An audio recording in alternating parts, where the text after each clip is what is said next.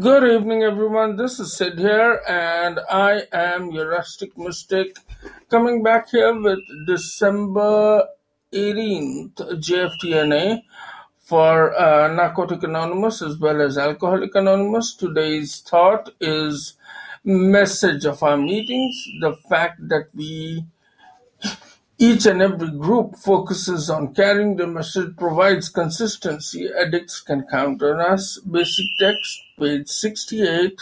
Let me read that out for you, and then I can probably try and explain it in my own way. Tales of our antics in active addiction may be funny. Stories of our old bizarre reactions to life when using may be interesting, but they tend to carry the mess more than the message.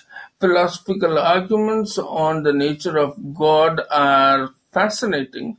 Discussion of current controversies have their place. However, it's not the NA meeting.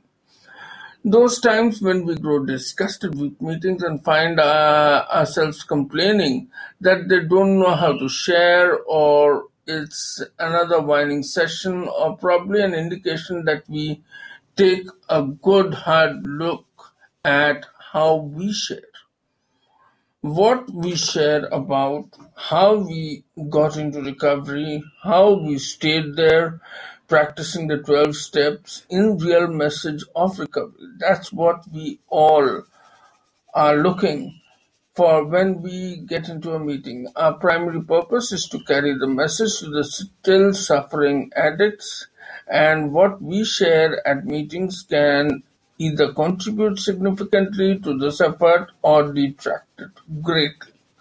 The choice and responsibility is ours.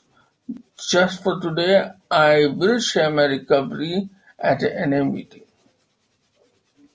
Now, in the very beginning, when we join the NA or AA program, what we are told to do is attend 90 meetings, share whatever's there in our head, and take cognizance from our fellow addicts and members, and they'll probably help us out. As we grow in our recovery, it becomes a little mundane, and we start thinking that, okay, this is getting a little boring. This guy doesn't know there's this format that you should share in. Probably he's whining again and again. God, this is boring. Those are certain things that carry on in your mind, but beware that this is self-loathing.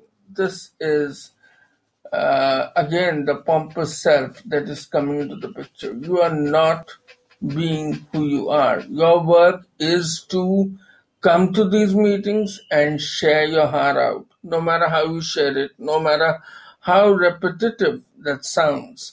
Your duty is to attend meetings and share it. Share your strength, weakness, and powers with the still suffering addict so that he gets the power from you and he knows how to go further. You should, if you get these thoughts in your head that they don't know how to share or it's another whining session, probably you should think again as to how you are sharing. What if the other person around there is actually also thinking the same thing, that this guy, having so many years of recovery in his bag, still doesn't know how to share, or it's another whining session for him? So always look into yourself before you talk about others, and remember that your duty is to keep sharing in NA meetings. And you're there. Thank you so much. Love you all. Today's thought was December 18th, a message of our meeting. Please remember to like, share, and subscribe my podcast, and help me help others as I am trying to help you out. Remember, I am also there on YouTube as well as all the podcasting channels. I'll be waiting for you. Love you all. God bless you. Bye-bye.